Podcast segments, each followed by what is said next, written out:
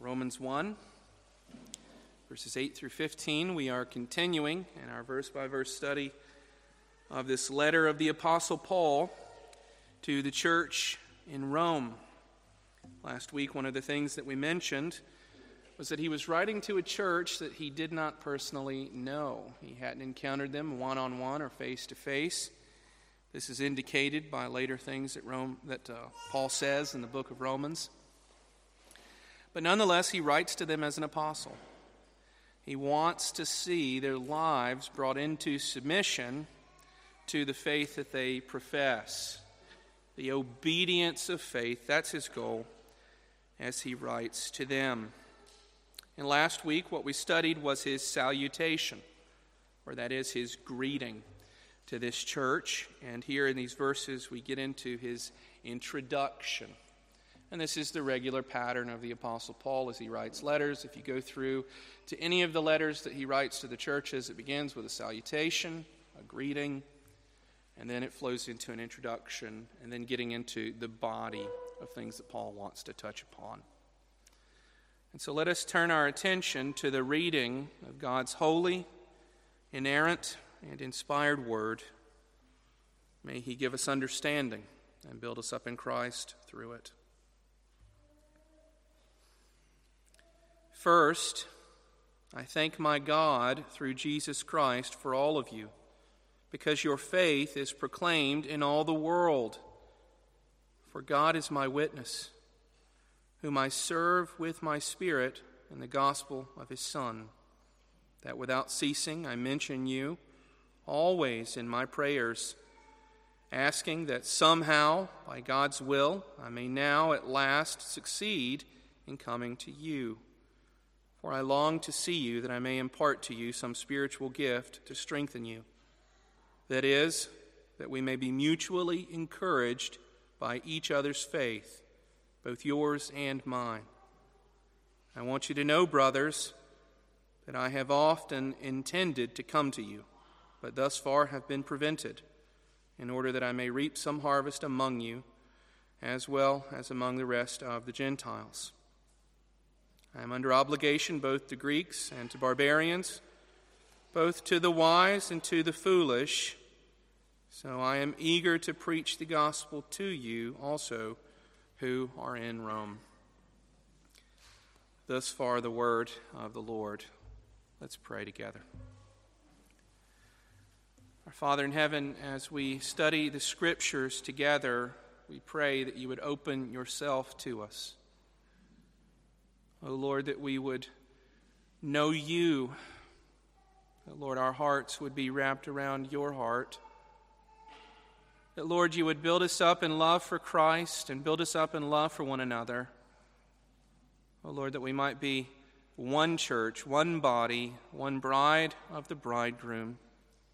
Oh Lord, that we might be prepared for the day of his coming in glory. Heavenly Father, we pray that you would help us not to be distracted. That, Lord, you would help us to be a people who would submit ourselves to your word. And that, Lord, you would build us up in all things in Christ through it. We ask this in Jesus' holy name. Amen. John Donne wrote, No man is an island entire of itself. Every man is a piece of the continent and a part of the main. And I, I think, friends, that it might be well said that Christians are also not an island in and of themselves, nor are churches islands of their own invention, nor of their own rule. There is no Christian who is alone, not uniquely, not genuinely. There is no church which is separated from every other church, a solo congregation just floating along like a raft in the sea of the world. No matter how much we may imagine ourselves to be that sort of thing, if we believe the scriptures, we are told that simply that is not true. All believing Christians are united by the grace of Jesus Christ. By that I mean united one to another.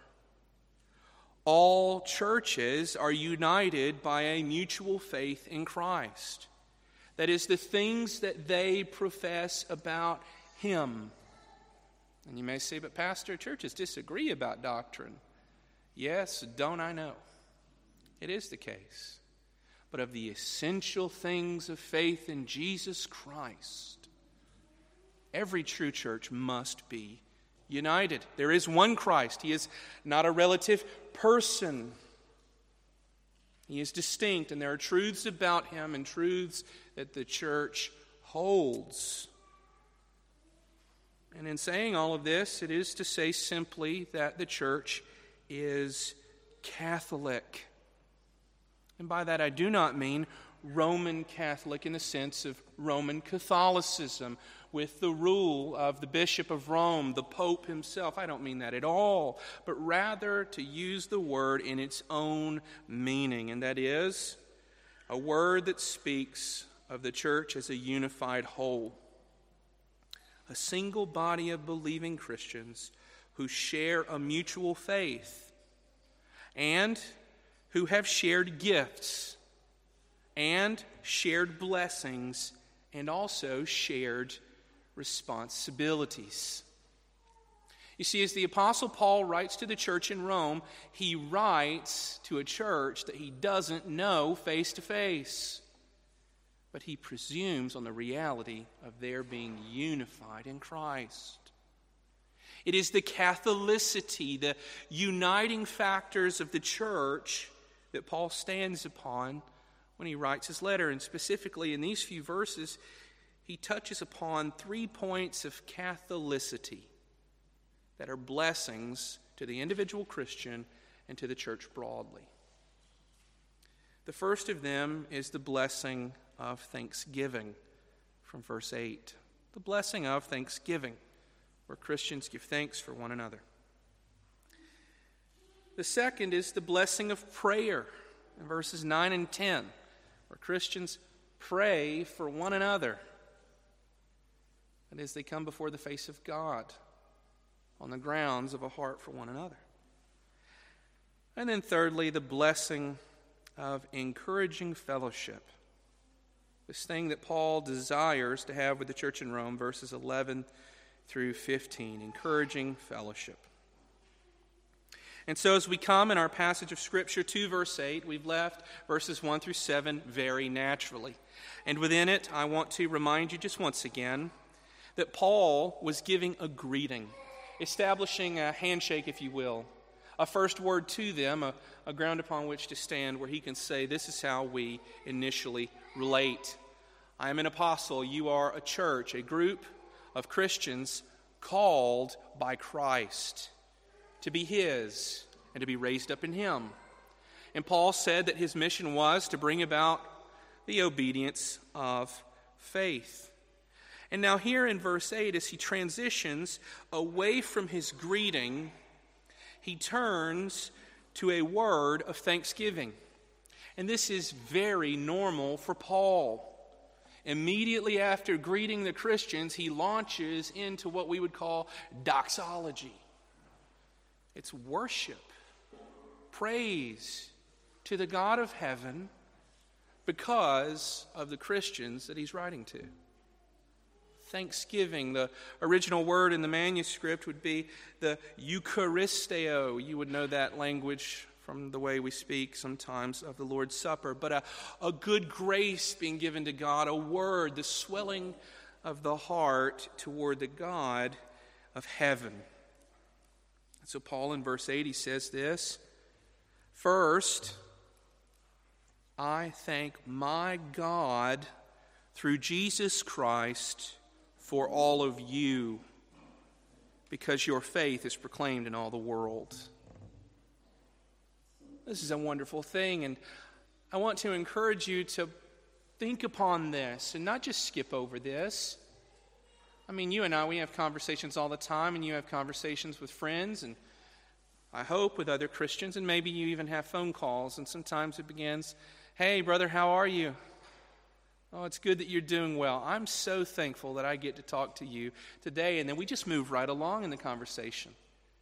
I mean, I think we mean it. But whenever Paul says this, there is depth. This verse 8, this word of doxology, this word of worship, there, there has things, uh, there, there are things within it that, that show a deeper grasp on his relationship with them, but also his relationship with God. And so I want to I want to focus on two things that characterize his thanksgiving that he gives in verse 8. And the first of those is the recipient of his thanks. It's his God. I thank my God. And you say, well, Pastor, of course, you're always pointing out the obvious things. Why do we just have to keep reciting this sort of obvious stuff?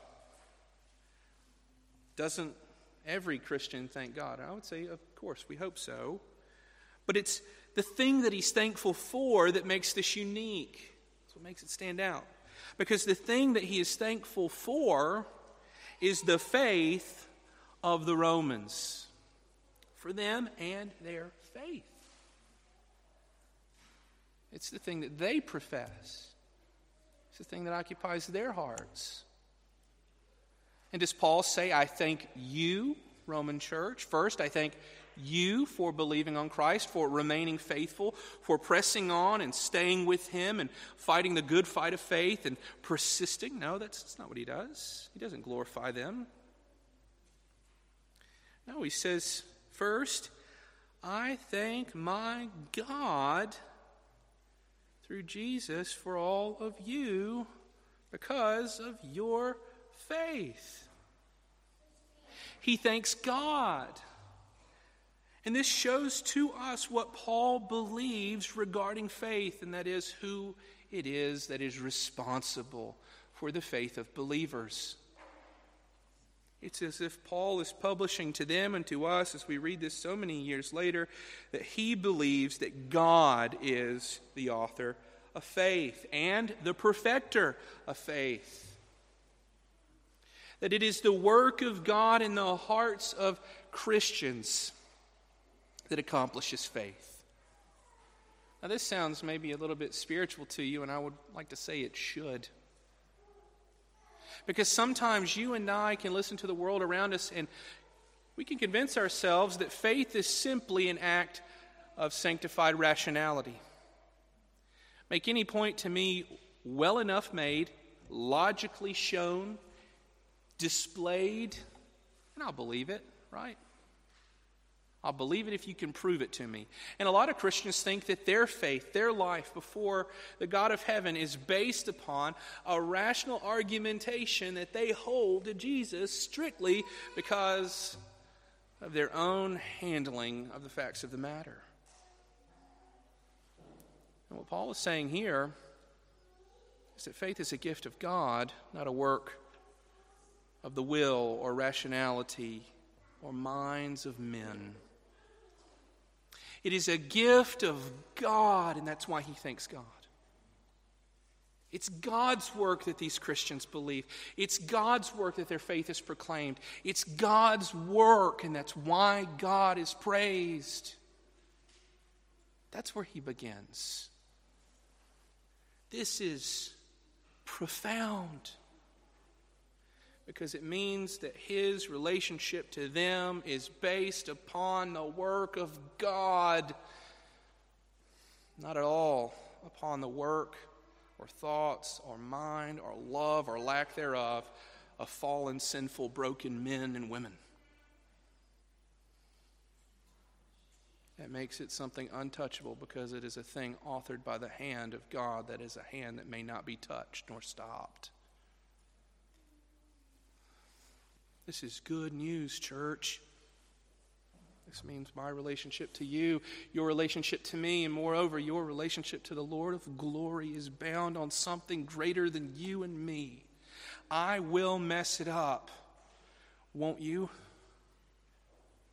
I'll destroy the relationship between me and you, and I certainly will destroy the relationship between me and Jesus Christ. This is His doing. Let me be profoundly clear that I'm not saying that faith is a thing that simply happens to you. You do believe in faith, but it is a thing that is given and worked in your heart freely by God. That's the first thing. The recipient of his thanks, his God, for the faith of these believers. But the second thing that Paul highlights, and you may well have just passed right over it because a quick reading of the text can do so, it's that Paul highlights that his thanks to God is only through the mediation of Jesus Christ. You say, hang on a second, what are you talking about? First, I thank my God through Jesus Christ for all of you. Paul is saying that when I thank God, the only way I may bring thanks to Him is because Jesus pleads even my thanksgiving to Him. That is deep thought about His own affections and His relationship to God. Within this, Paul is saying to us that even his happiest spirituality, even his most sincere praise, even this thing that is so beautiful that it can only be had and only pleasing to God through Jesus Christ. Because whenever he's saying this, he is owning a thing about himself that he is a fallen and defiled creature, and that the inclination of the thoughts of his heart are sin and sin continually. That even at his best, even at his most pure love, he still has to rely on Jesus. Even in thanking God for his brothers and sisters that he loves and is overwhelmed concerning their faith and the praise that he gives to God because of it. I need his mediation even to praise him. This is profound because Paul begins his letter here, the substance of it, on this leg, this idea of Catholicity, his union with other believers, saying to them and to us that because of them, his relationship to them, he sees God's gracious work more clearly. He's saying to the church at Rome, you help me to see his handiwork and rejoice. And then, secondly, he's saying to them, You drive me to my knees to rely on Jesus Christ, even if I would give thanks. This benefit of Catholicity, this is the thing that happens within the church. From our church, to another church, to another church, to another church, to all believers united in Jesus Christ, that if we give thanks because of one another, it ought to drive us to the author of our faith, God Himself, and it ought to also press us to cling to Jesus. No Christian is an island. You are not independent in your faith. No church is an island.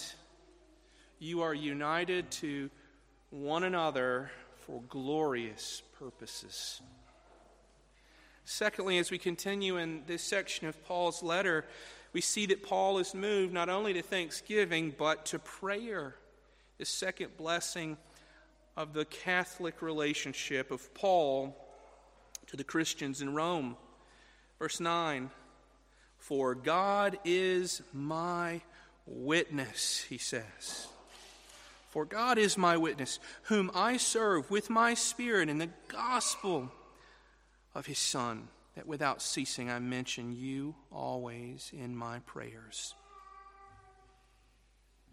Now, if you come to this, you say, well, you know, Paul, he's a man of big words. He sometimes likes to overstate things. Isn't it just a thing of Paul? He has an, an incredible vocabulary.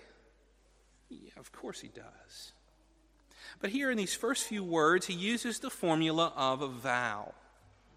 We say vows in many different ways, usually with the answer of I do, especially regarding the membership of this church specifically.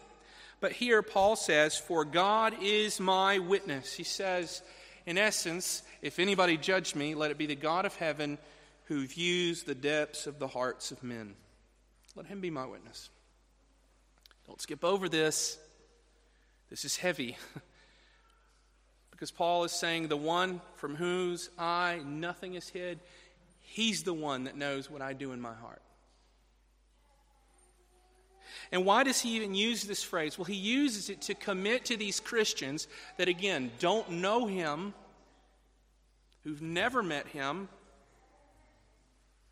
Maybe they've heard his name. Maybe they've heard his name.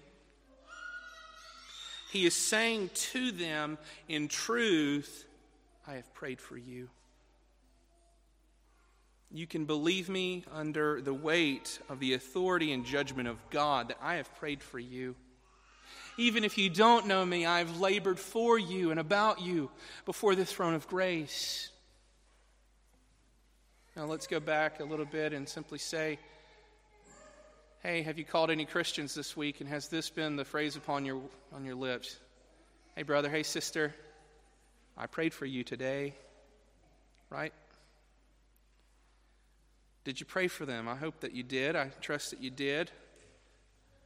I can say at least simply sometimes in my life I have found myself saying, Hey, brother, I'm praying for you, and then have to say, But did I, or did I just simply think good thoughts about you?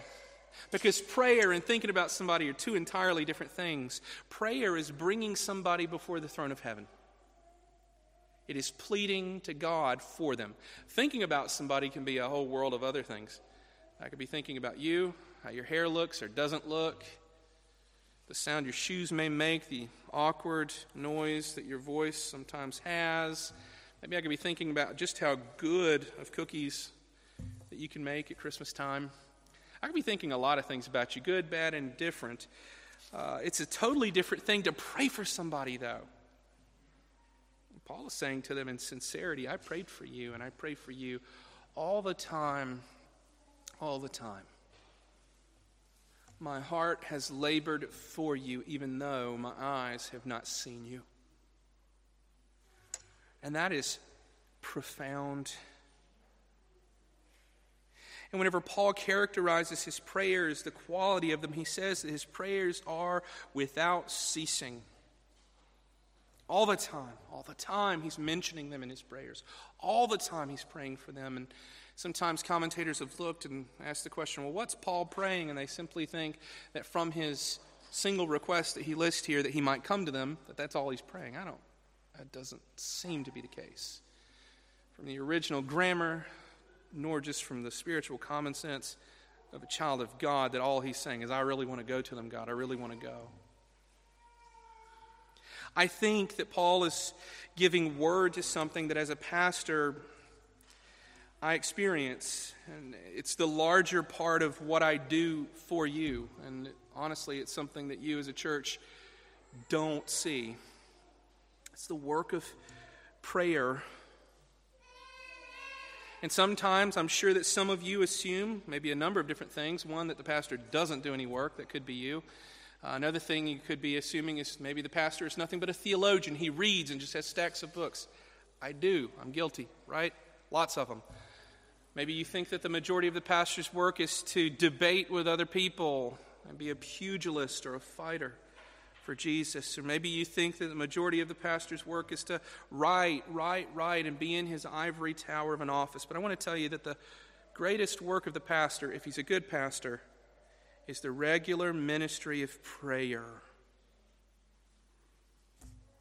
Where I have your name, your family's name, in my mouth before the throne of heaven and bear you up on my heart to him the thing you don't see, the thing you don't hear, but the thing that happens. And I would say is probably the very most significant aspect of Christian ministry. And Paul is telling them, I do this for you. You're on my heart. I rejoice in the triumphs of your faith that I hear. I mourn over the divisions that I'm aware of. Hurting alongside you when you hurt, weeping when you fall, weeping when you run away, weeping when you turn your back on Christ, as a father would for a child because he loves them. I think that's something of what Paul is saying to them. I pray for you without ceasing before the throne of grace. The second blessing of Catholicity is that Paul has the opportunity to wrap his heart around the people of God and then to bring that heart united with them before the throne of grace to plead for them. Scarcely could be imagined a greater privilege for any Christian than to say the name of a brother or sister to the ears of the Almighty. Most of you don't come to our prayer meeting. We have it. Those of you who do come or have come, you know how it is. It's a whole lot of sameness, isn't it? Because we pray for the same people, we pray for the same sort of things. We, we pray a lot. In fact, it's over an hour of prayer. It's prayer in both languages and sometimes three or four languages. If you come and speak one that you want to pray in, please do it. It's a wonderful expression of Christian faith, and it is a highlight, I think, of the life of some in our church. There are some that we pray for regularly in our prayer meeting, and people that you may have never heard, may have never seen, maybe never even heard of. But we've been praying for them for years, even before I came as pastor of this church. Kurt Vetterli and the church in Basel, Switzerland. Sebastian Heck and the church in Heidelberg. Matt Stanghelle and the church in Stavanger, Norway. Phil Gelston, the church in Wiesbaden, Peter Rappingen, Johannes Müller, the church in Berlin, Stefan Müller, the church in Munich, Peter Schild in Frankfurt, Joachim Klautke in Gießen, Andreas Hummel. We can go on and on and on about the people we pray for. John Rakshith Prabhakar in Bangalore, India, a person you've never met. We pray for them because we're united to them in Christ. They are ours, and we, in every way, belong to them.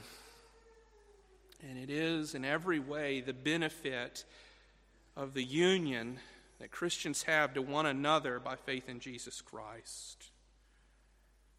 So I want to sum up this second benefit of Catholicity and say that because of other churches, we are invited to love the church well in prayer and to sit before the face of God for one another. What greater, what greater blessing could we have than to simply be with the Lord? And it's had because we pray for one another. In verses 11 through 15, we have the third blessing of Catholicity that Paul touches upon in the text here, and it's one that he wants. I think Paul would, at this section, not have attained it.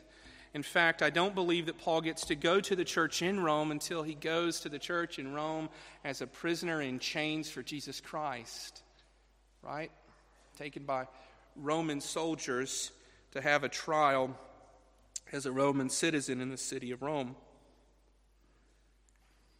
But he expands on this request that we mentioned a few moments ago that Paul, in his prayers, he always is praying, but he's praying not just in any, in any way, but with a specific prayer request that he wants to tell them about, that he might visit them.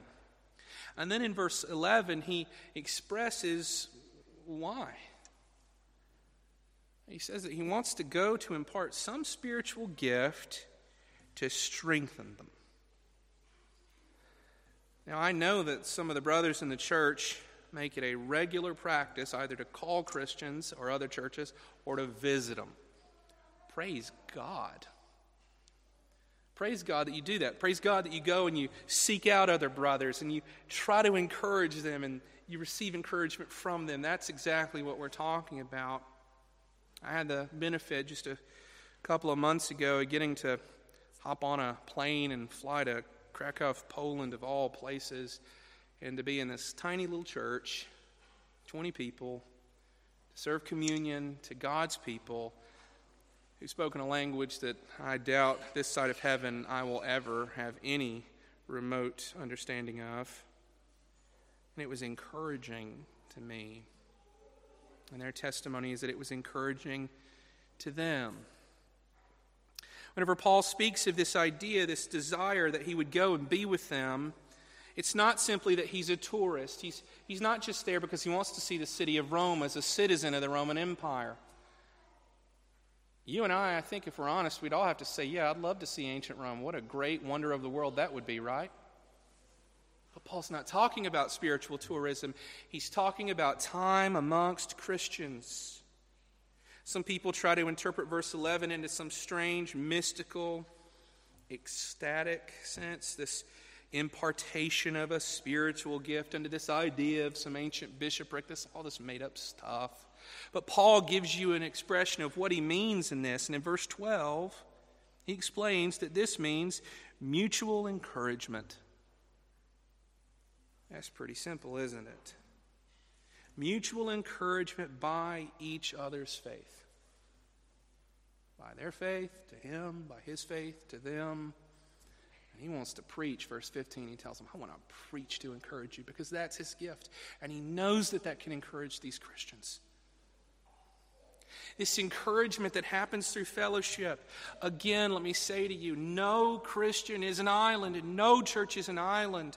It is a necessary aspect of belonging to Christ that we receive and give encouragement to one another by personal fellowship and engagement.